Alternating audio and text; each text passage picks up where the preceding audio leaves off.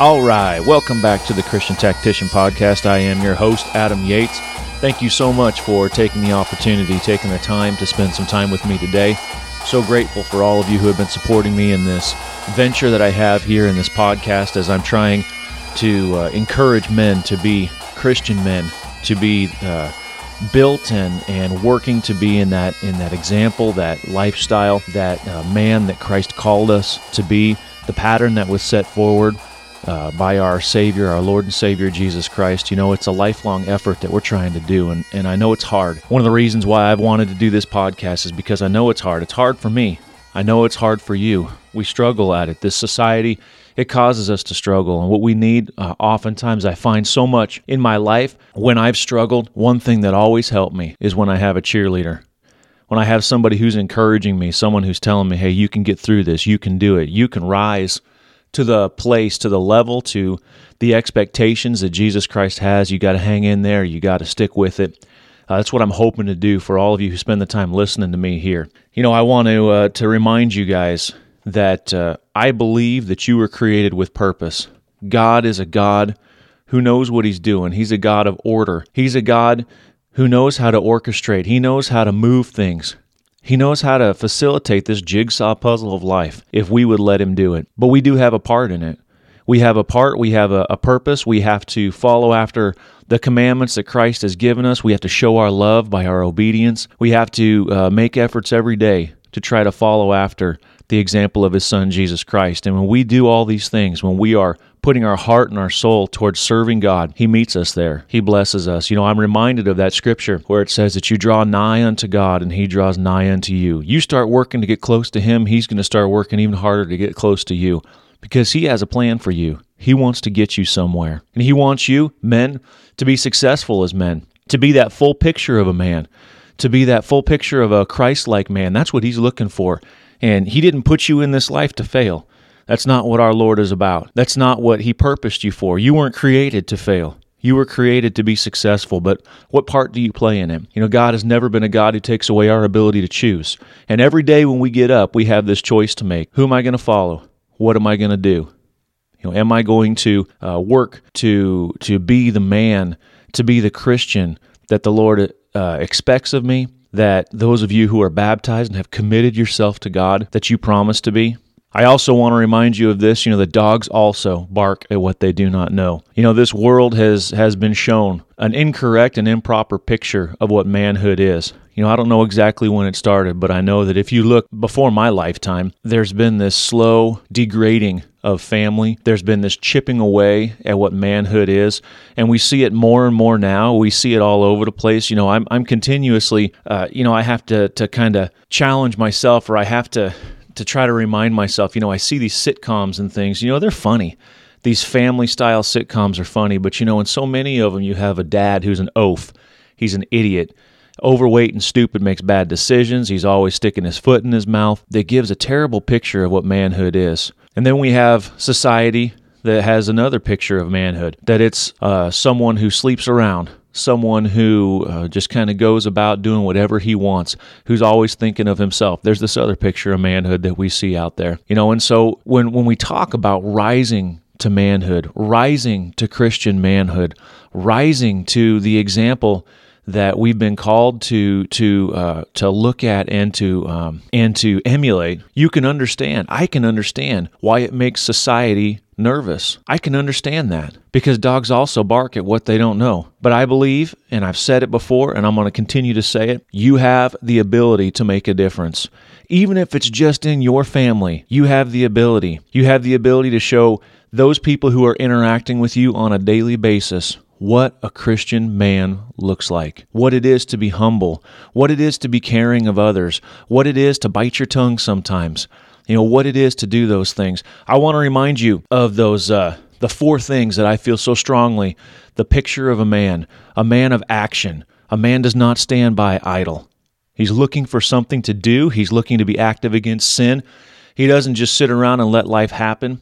He doesn't just sit around and let life happen and, and dangers and sin and things happen in the lives of those around him. No, he's a man of action. A man is a man of responsibility. He desires responsibility and he accepts the responsibility that he's been given. And that means for those of you who have a Christian walk, the responsibility in following after Jesus Christ. Not just following after those easy things, but following after the hard things. Following after the example of Jesus Christ, and life was not easy for him, but it comes with tremendous blessing and desires responsibility. We should want responsibility. We should want to to have opportunities offered to us. We should want to be able to show other people that we are able to to be successful in the things that we put our heart and our mind to. Desires and accepts responsibility. A man, a Christian man, is a leader. He leads from the front.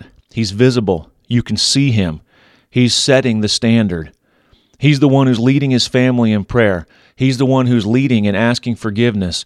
He's the one who is who is visible in his following after Jesus Christ. There must be a leader. There will always be a leader. There is a leader in this world. There's a leader in your spiritual life when we talk about those things that are not earthly in Satan or our Lord and Savior Jesus Christ. Absolutely the truth. We're going to talk about that a little bit today. But a, a, a Christian man leads from the front. And last, but I think, uh, and I'm going to do a podcast about this coming up soon uh, about expectation. A Christian man is a man of expectation. He has a greater expectation from God. It's what motivates him. It's what motivates him to make hard decisions. It's what motivates him to get up in the morning and to uh, look at the pattern of Jesus Christ, which is difficult to follow sometimes, and to push through it. It's what motivates him to be different. It's what motivates him to take responsibility, to be a man of action, to be a leader. It's the expectation of something greater from God. All of this is worth it. And I know it's hard. I know it's hard. Life is, is difficult. You know, God is a God of great promise. He's a God who calls us to look forward with hope. He's a God who tells us there is something that is worth your earnest expectation. It's all worth it. He's a God of promise. And he's a God of fulfilling promise. We can bank on that. You know, that should be something that's in the back of our mind every time we face a challenge, every time we realize that we've done something wrong, every time there's there's a difficulty in front of us that makes us just want to turn around and run away. And I know we face them all the time whether it's problems in your family or whether it's problems in your work or whether it's problems in your personal life it's going on within within your head the struggle that you're having. It's easy to say this is too hard. I just want to give in. I just want to give up. I just want to throw up my hands. I want to turn around and run. But a man's expectation of something greater from god is what helps us to hold the line. And god meets us there so, what do I want to talk about today? I had this, uh, we had this conversation in one of our morning ministry meetings a couple of weeks ago, and I've really been thinking about it. It's been something that's been on my mind. And one of the brothers had made this this observation, and and and I've thought about this many times in my life, and I realize that this is this is truly a problem. You know, my podcast is titled "The Danger of Ease," and this observation was made you know, I think as Christians, and probably I know it is within our with our within our denomination, within our church. I'm sure uh, for those of you who are, are are members of other Christian denominations, or things, at least this conversation has probably come up. You know that that scripturally we look and we see that that especially you know we look in it in like uh, in book of Matthew or in the book of Luke, you know, the 24th or the 21st chapters there, it talks about times of trouble and difficulty and and we look at that and we and we recognize that and we consider that to be times of, of persecution and things, you know, and, and we try to prepare ourselves for that you know, for Christian persecution. And, and, we know that happens. It happens throughout the world. You know, that there are people even now who, because of their belief, because of their belief in Jesus Christ, they are suffering. They are losing homes, they're losing jobs, and they're sometimes losing their life. But you know, this brother made this observation, and, and it's just been something I've been thinking about over and over again is that, you know, persecution doesn't necessarily have the desired effect. Because what happens when people are challenged? You know, so often when people are challenged, they bond together, they strengthen each other, they, they firm up their resolve.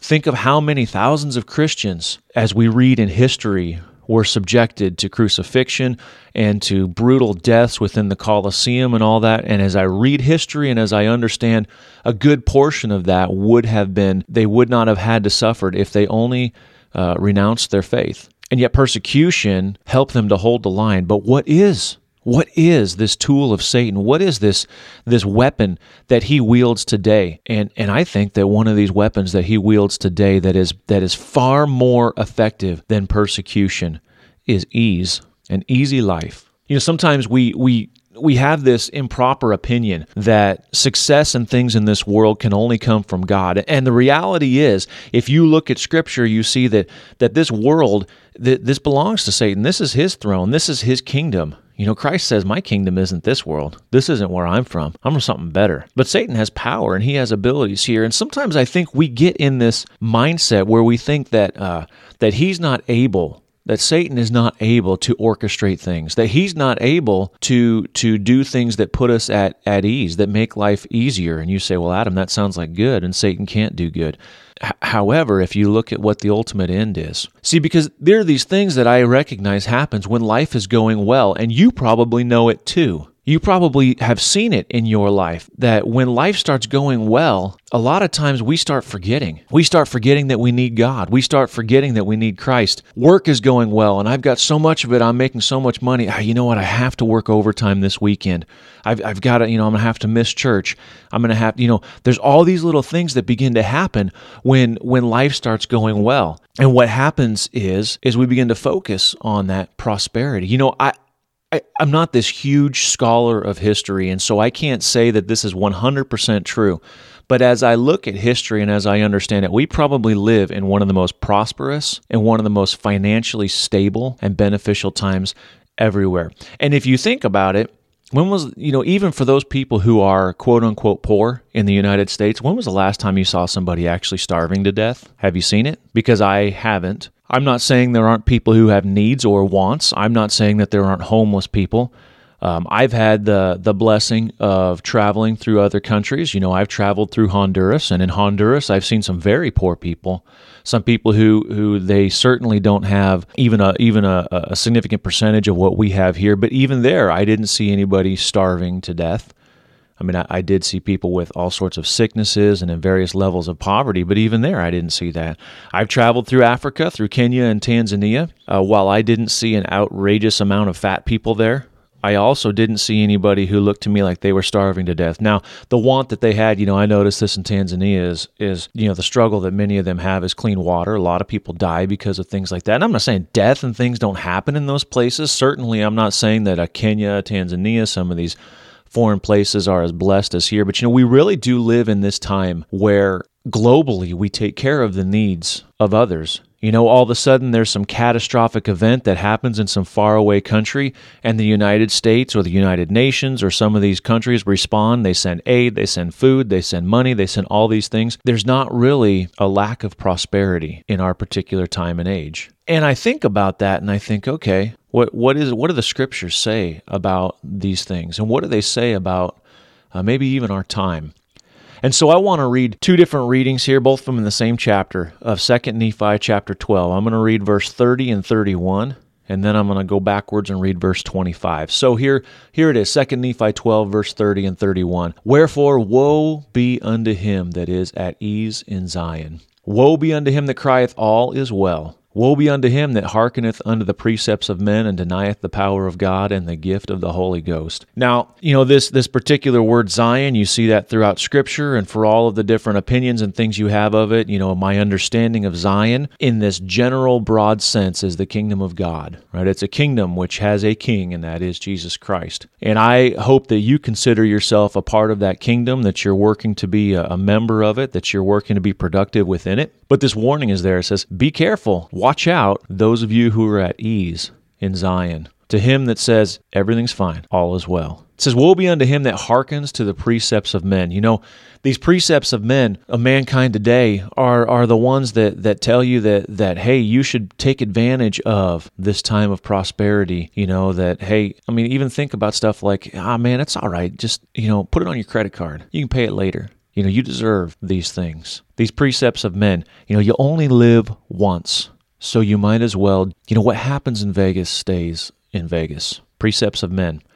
If you don't if you hear me say that and you don't think that's an equivalent, you're absolutely wrong. These are the things that men uh, are are saying, and what Satan is saying. Hey, we live in this good time. You can you can just enjoy an easy life. Woe unto him that says all is well. But then it says that that woe be unto him that that hearkens to the precepts, the learning, the teaching, the the the things that man says, and it says and denies the power of God and the gift of the Holy Ghost. You know, it's the power of God, it's the gift of the Holy Ghost that convicts us and that encourages us and that tells us the things that we ought to do and where we should let our eyes go and what we should let our thoughts consider and all of these things. God is working. He's trying to work in your life. He's trying to to uh, encourage you and push you one way or the other, but he, he doesn't take away your choice. But his power and, and a Holy Ghost, they they call to you and they try to encourage you and one of the problems is is when we find ourselves at ease, we begin to ignore those things. We find ourselves challenged, we grasp at them, we hope for them, we pray for them, but when life is going good, man, it becomes so easy. Verse 25, it says, "And others will he pacify." and lull them away into carnal security, that they will say, All is well in Zion. Yea, Zion prospereth, all is well. This talks about how Satan works. Says that he's going to be talking to people and he's going to say, Hey, Everything is good. Your life is going well right now. Look at everything you have. Look at all these things that you have. Life is going pretty good. Life is going good. You know, life is about being challenged, and we don't like that. Uh, you know, we don't like that. We don't like being, and I get that, right? Everything about about uh, mankind you know if you look at the things we do we do things to try to make life easier don't we? Everything that we do is designed to make things just a little bit easier. I think about it. There was a time when it seemed like every year we were doing hikes down the grand canyon. And you know it became because you know you have to walk all the way down. It's like seven miles down seven miles across another seven or so miles up the other side and you know, you do everything you can to try to make your load as light as possible. And there was like a year when when everybody it was like this almost like this competition to try to get the lightest load ever. And I remember one of our brothers, you know, he took a toothbrush but what he did is he cut off three quarters of the handle and it saved him some weight. It would be just a little bit easier. And I'm not saying that's that particular aspect is bad. I'm just this this is the nature of man. We want to make things easier. And Satan, I think, wants to make things easier for us. I think it's easy to, to just uh, click on the the uh, the internet and watch a live streaming service when you just don't feel like getting up and going to church, and that's not what the Lord wanted you know there's there's there's lots of ways we can do that and i'm not trying to be offensive to anybody who who is unable to be at at, at a church local and so they access it through the internet i mean it's a great blessing but it also puts us in the position where we can begin to make excuses why well you know I got a headache today and I just don't really feel like it. I'm really tired and all that. And, and it can become an ease. I have here in my notes, I have riding a mule down the Grand Canyon as opposed to running it. You know, uh, it was probably 2005. Another brother and I decided we were going to do a rim to rim of the Grand Canyon. Now, I've been working out quite a bit and I was in really good shape. And so we ran the Grand Canyon. And so we started on the north rim. We ran all the way down. We ran across the bottom.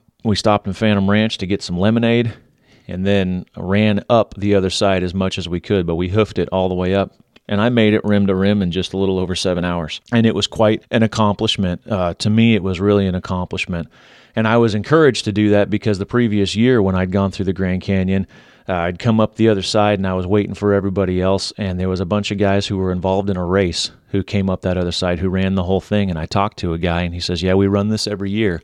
And he had done it in three hours. Phenomenal. At least that's what he told me. That seems like an awful fast pace. But, you know, and I thought about that because you go to the Grand Canyon and there's something else you can do. You can rent a mule and you can ride a mule up and down the Grand Canyon, and it's easy. And yet, when you're done, of course, you're going to see beautiful things, but there is a sense of accomplishment that you lack. And I think that's something that is important as men. We, we want to accomplish things. We want to accomplish things. And, and, and the, the truth of the matter is, you have a hard time accomplishing things if you're not willing to be challenged and if you let yourself be at ease. I think men need to be active we need to be doing something, learning, trying, building things. You know, I think we need to be doing that. I think we need to be challenging ourselves. I think one of the biggest problems that we have is we get home from work or whatever our, our, our day entails, and we sit down and we begin to play or we begin to be distracted because it's easy and because we're tired. And, and, and I say that falling into that trap almost every day and I think it's dangerous, and it's something I've been trying to to challenge myself on. There's a uh, uh, a website and also he does a podcast. It's called The Art of Manliness. I have no connection to him, but I enjoy the the podcast. I enjoy the the website.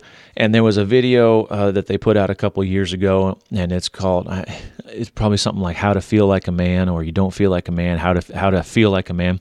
And and it started out by basically giving some statistics that uh, X amount of of young men say they don't feel like a man. This person who does this art of manliness gave the answer, said, if you want to feel like a man, act like a man. You, know, you want to experience the Grand Canyon, go hike the Grand Canyon. You want to get in shape, get off your butt, go out and do some push ups, go and hike, go and walk, begin getting in shape. It doesn't just happen. Be active, be doing, don't be at ease.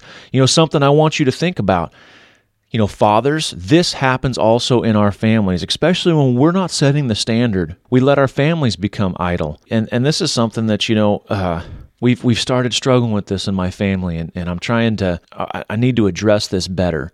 Is that, you know, um, tablets, uh, video game systems. You know, I mean, we don't let our kids play on it a lot. In fact, very little. But there are days when we've just got a whole lot going on, and we kind of let our kids camp out for a couple hours on those things. And you know, life seems to be worse when we do that. Our kids' attitudes seem to be worse when we do that. We let our kids and our families become idle. You know, do you fail to have dinner around the kitchen table and talk about your day? We've been doing that less in my family, and we need to remedy that uh, because you know, and sometimes we want to watch a movie or something as a family with dinner, but sometimes it's just because I'll be honest with you, my couch is so much more comfortable than my kitchen chairs. I, I ought to do something about that. You know, sometimes we just we're tired, but I, I feel like that's really my failure because it's when we're it's when we're the most tired, it's when we're the most uh, weary that we need to push ourselves the hardest. That's when the real work is done. But I, I know this happens that we fail to um, to have dinner around the table and talk about our day. We fail to sit down and talk to our kids about what they're learning at school, to hear what they're being influenced by, to make sure that they're learning the things that they should, see how they're doing well or where they're failing. Are they having struggles with other kids? These things. You know why? Because we're at ease. There's other things that we can do that occupy our time. And doing that takes effort. It takes planning. It means sitting down and sometimes it means trudging through the, you know, the conversation. It's like every Sunday when I ask my kids, "What'd you learn in Sunday school?" I don't know. You know, and I, and I have to push and push and push to get them to reiterate what it is that they heard, what it is that they learned, and then to reinforce that. It takes time and it's easier to do other things. You know, I, I think as men, we fail to spend time with our children and our wives and talk to them about what's going on in their lives. The the aspect of, of manhood that we've talked about in previous podcasts on being a king is that oversight, is looking at and is recognizing where everybody's at in their life, what their challenges are and what their difficulties are. And we don't know what that is if our eyes are not looking at them and if our and if we're not having conversations and trying to understand where they're at and what they're struggling with in their life. This is something that we have to do and it takes work and it's easier to do other things or to do nothing. And yet woe unto him that is at ease. I think we let this happen in our spiritual lives. And this is a problem because, as I said early on, life gets good and we let things begin to slip. We stop studying as much. You know, when there's this time in my life where I, I kind of had this spiritual awakening and I decided I wanted life to be different. I wasn't satisfied with where I was. I was struggling. I, I kept waiting for a better life to just come around and it never came around. And finally, I decided, you know what? I'm going to look at the examples of those men and those women around me who have good lives and successful lives. They seem to be happy what is it that they did what is it that they're doing and i decided i was going to emulate it and so what did i do you know i began studying more i got into my scriptures and I was excited about it. And I was learning things and I was learning things and I was making changes in my life. And life became better and life became good and blessed. But what's happened? You know, sometimes I struggle with motivation to read the scriptures. I lean on my ability to recall scriptures pretty well rather than constantly looking and letting my understanding of God's word grow. Why? Because I've become at ease.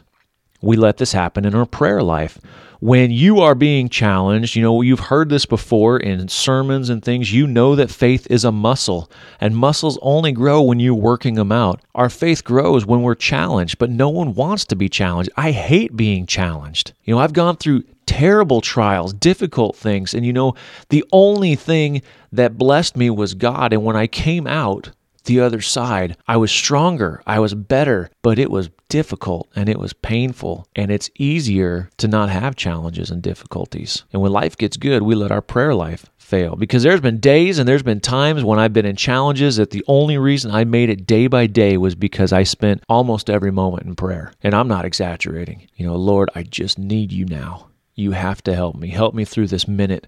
Help me through this hour.